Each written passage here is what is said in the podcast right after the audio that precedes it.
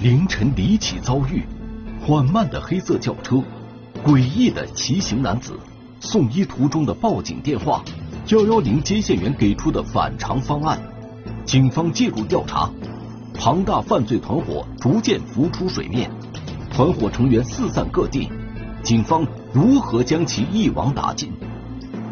流血的左耳，天网栏目即将播出。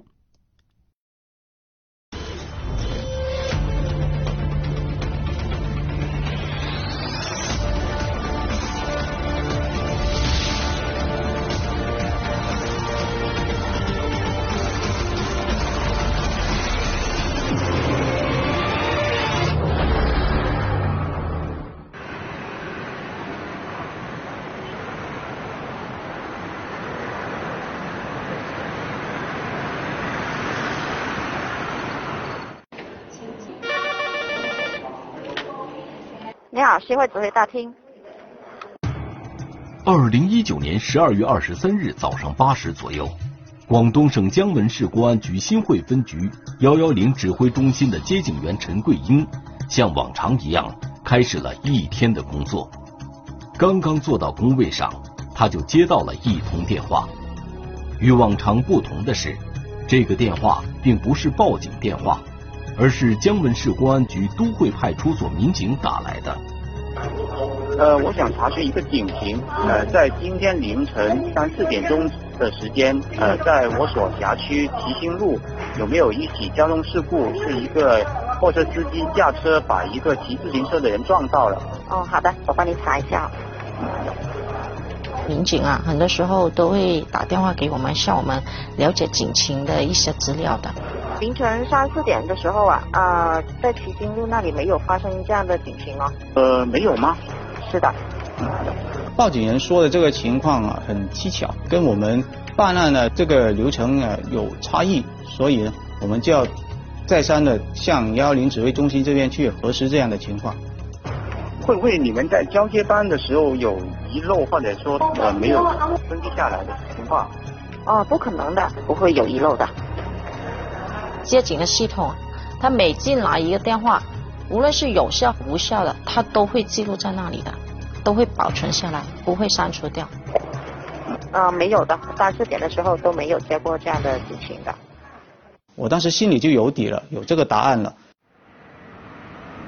在得到接警员陈桂英肯定的反馈后，似乎解开了民警叶斌的一些疑惑。究竟是什么原因？让民警反复核实报警电话，这与民警叶斌在一小时前处置的一起报警有关。二零一九年十二月二十三日七时左右，广东省江门市公安局新会分局都会派出所接到幺幺零指挥中心的派警，在江门市新会区齐兴路。发生一起因车辆剐蹭事故而引起的纠纷，要求民警立即赶往齐兴路进行处置。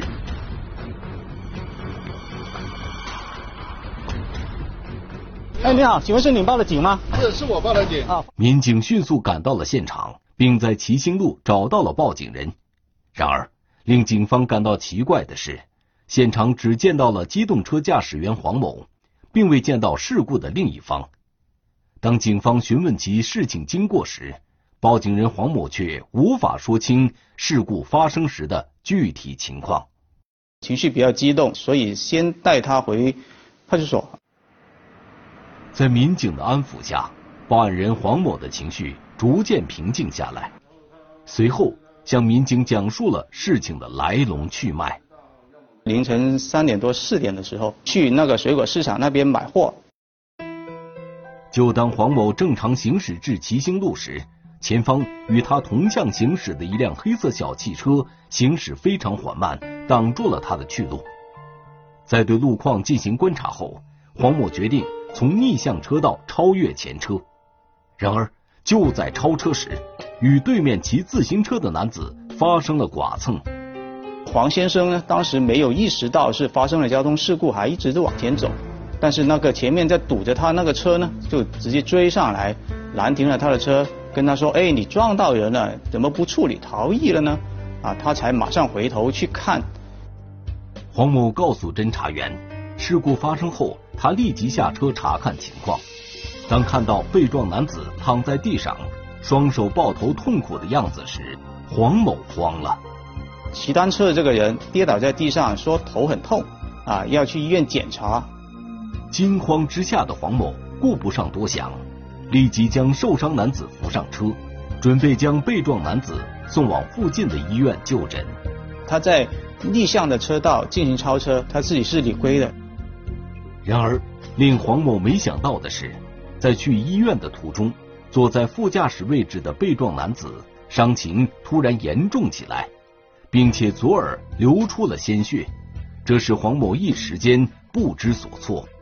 黄先生就意识到可能是耳膜穿孔啊，或者什么其他的一些问题导致他耳朵流血了，当时心里面就更加慌了。被撞男子一边捂着流血的耳朵，一边拨打了幺幺零报警电话。这时本就心虚的黄某脑中一片空白。黄先生啊，因为是在逆向车道超车啊，并且发生了交通事故，他本身这个行为是违反交通法的，所以他自己心里也很虚。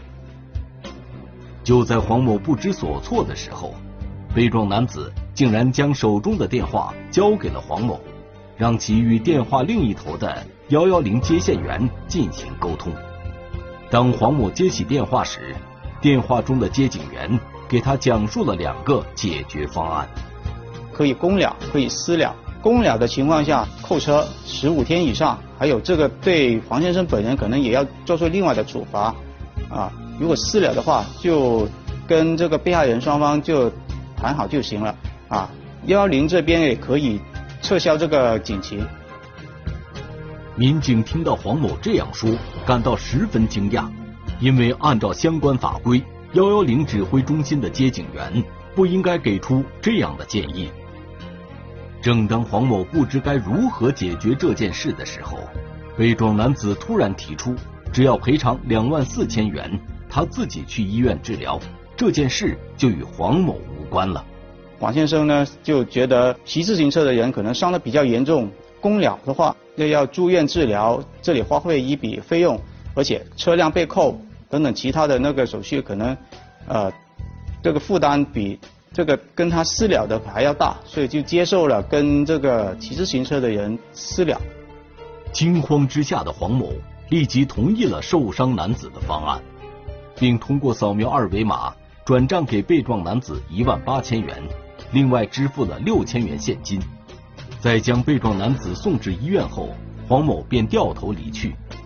可令黄某没想到的是，就在早上七时左右，当他进完货，驾车再次经过齐兴路时，看到了被撞男子和另外三名男子站在路边说话，而停在四人旁边的黑色轿车。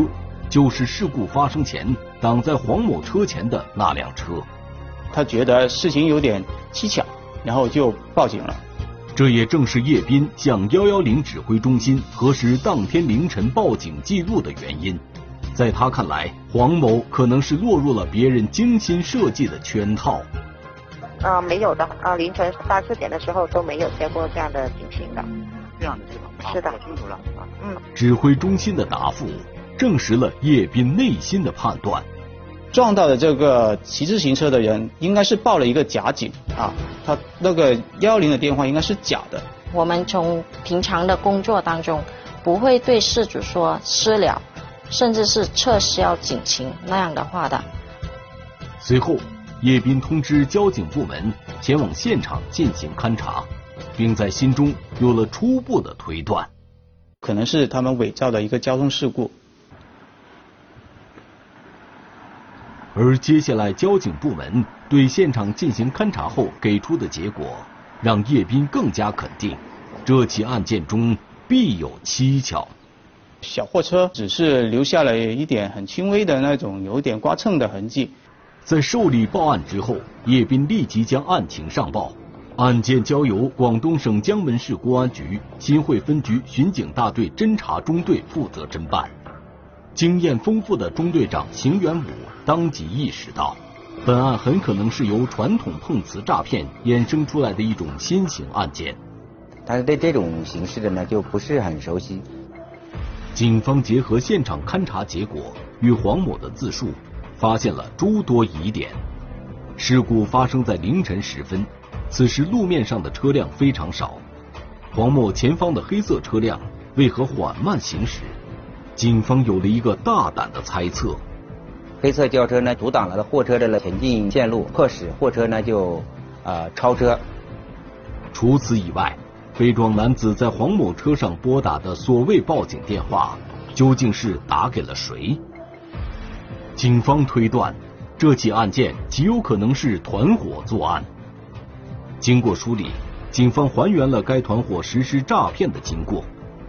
首先是前车故意行驶缓慢，逼迫后方车辆在逆向车道超车。随后碰瓷男子出现，与机动车发生剐蹭，然后通过假幺幺零接线员对司机进行诱导，最终骗取惊慌失措的黄某两万四千元赔偿金。碰瓷诈骗。就是犯罪嫌疑人以故意制造或者伪造他人的不合理、不合法的假象，为自己谋取利益，这就是我们所谓的碰瓷诈骗。警方推测，黄某清晨所见到与被撞男子在一起的三名男子，极有可能就是该男子的同伙。近几年呢，这个碰瓷诈骗案的发案呢还是比较高的。碰瓷诈骗案的这个团伙啊，它人员比较多啊。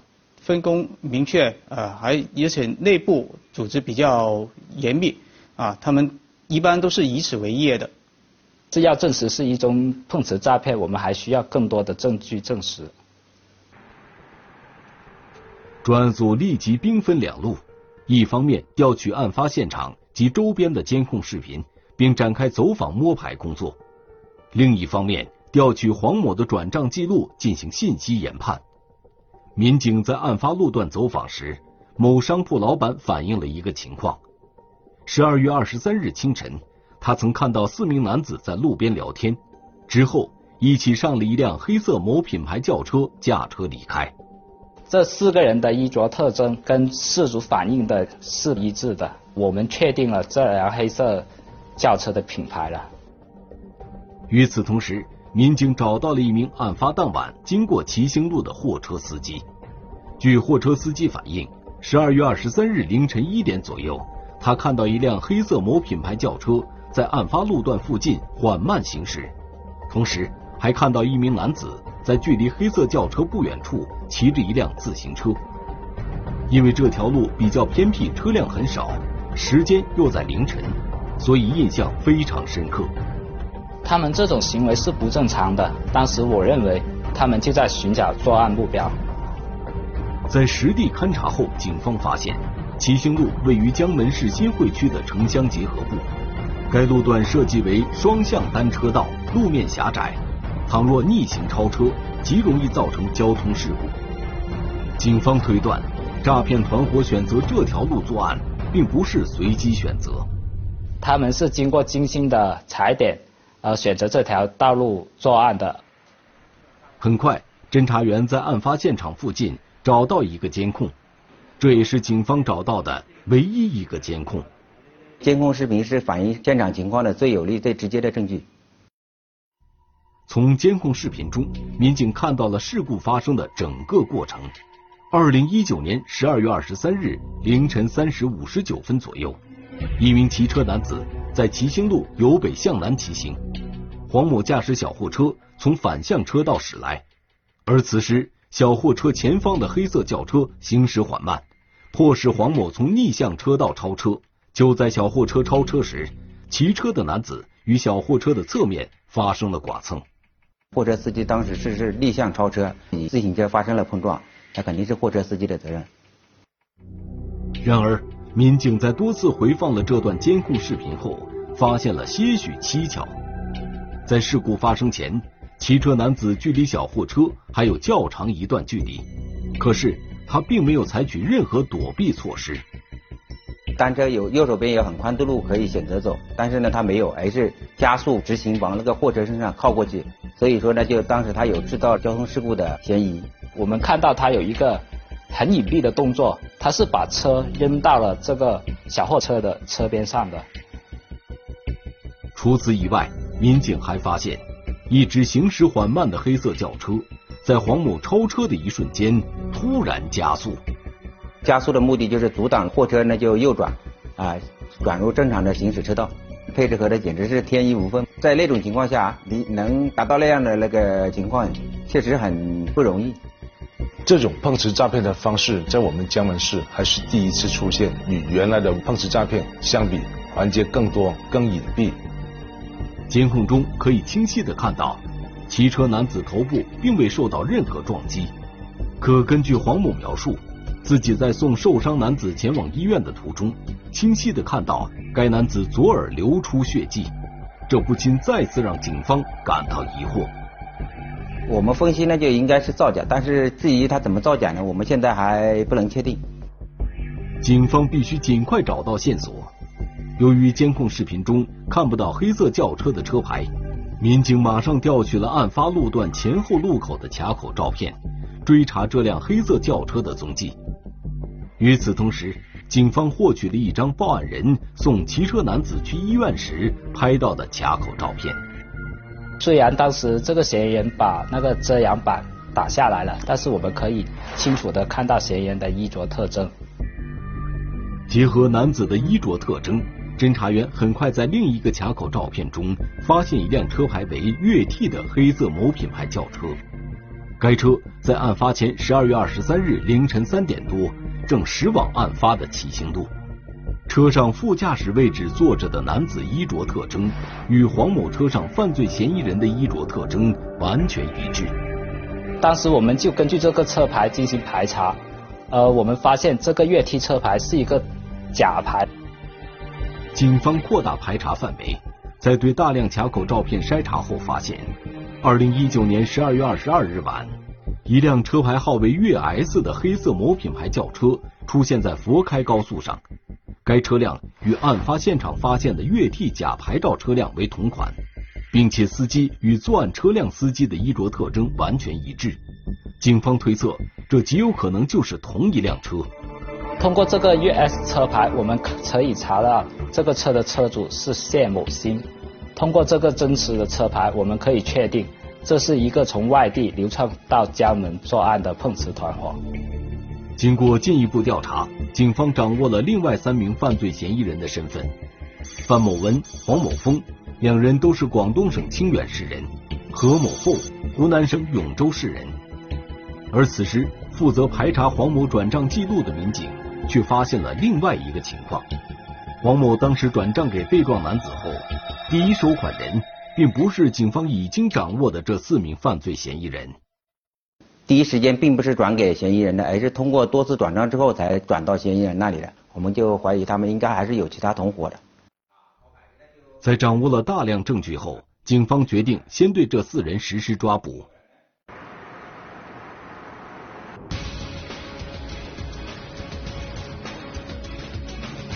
二零二零年一月十三日。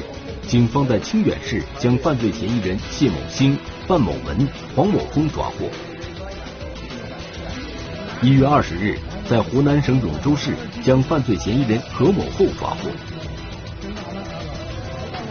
审讯中，四名犯罪嫌疑人供述了二零一九年十二月二十三日凌晨在齐兴路对黄某实施碰瓷诈骗的犯罪事实，并交代出耳朵出血是用黄鳝血伪造的。他们会提前把黄鳝血放到了小瓶子里面，在去医院的路上，他们趁事主不注意，就把黄鳝血滴到了耳朵里面，制造耳朵流血的假象。就当侦查员对四人手机进行检查时，却发现在这四人的手机中有多个幺幺零电话号码，但四名嫌疑人拒不交代扮演假幺幺零的人员身份。实际上就是一个手机号，只是备注是幺幺零。除了假幺幺零电话，警方还在四人的手机中发现多个不属于嫌疑人的收款二维码图片。四名嫌疑人同样拒不交代二维码背后人员的身份，只是交代了说啊，这个二维码都是别人提供的。警方分析认为，这些收款二维码可能是诈骗团伙进行多次转账使用的，以此来逃避警方的侦查。警方怀疑这伙人并非第一次作案，但几人始终矢口否认自己还实施过其他碰瓷诈骗犯罪。在犯罪嫌疑人拒不交代的情况下，为了核实该团伙的作案数量、诈骗钱款的具体数额、锁定其他同伙的身份，警方马上对这些收款二维码和假幺幺零人员的身份展开侦查。这时候我们就发现很触目惊心的事情了，他可能在全国各地都有作案。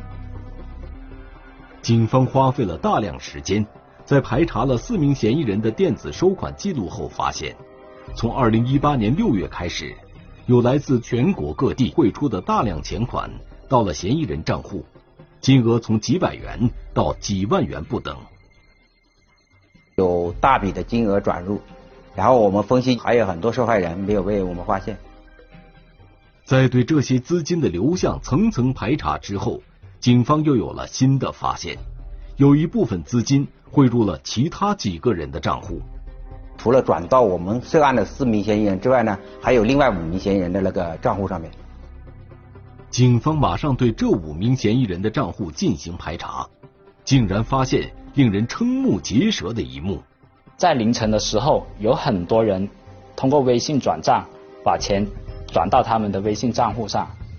经排查，同样是从二零一八年六月开始，由全国各地汇出的大量钱款到了这五名嫌疑人的账户，而这些钱最终也流向了这九名嫌疑人的账户。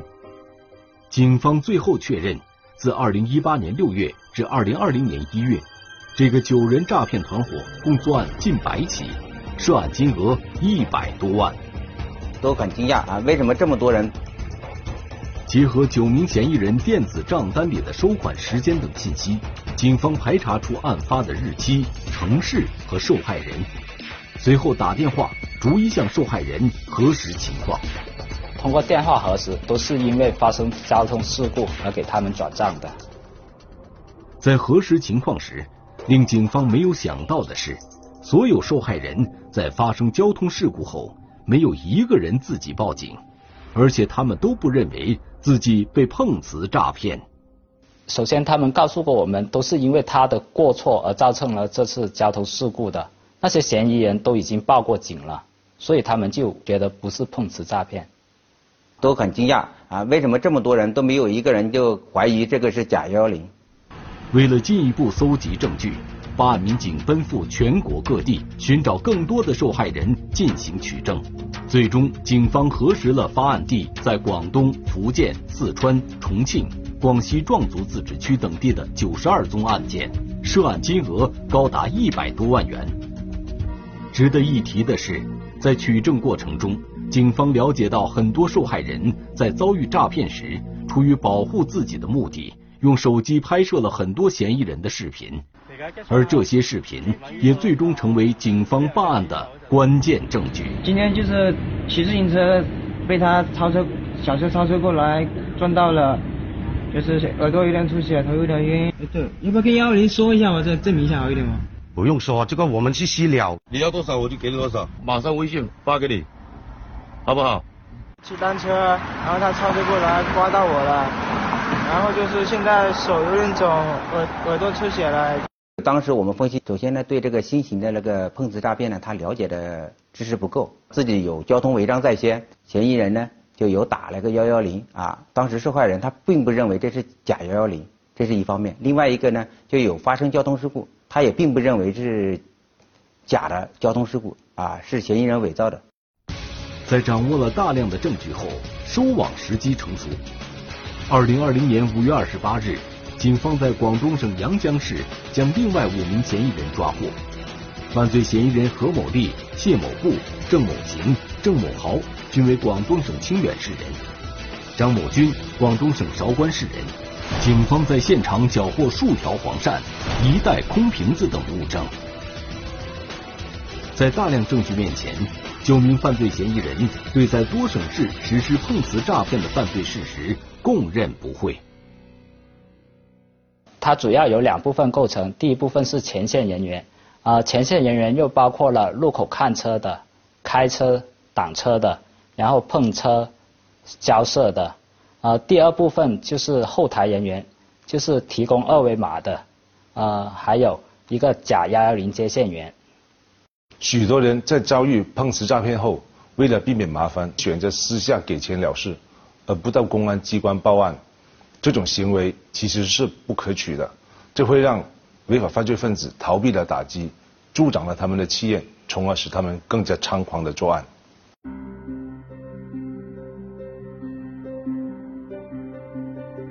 为了保护自身的合法权益不受到侵害，警方给出如下建议：驾驶车辆的时候要严格遵守交通规则，有条件的请安装行车记录仪。发生交通事故，请务必第一时间亲自拨打幺幺零报警，而不要因为害怕麻烦而选择私了。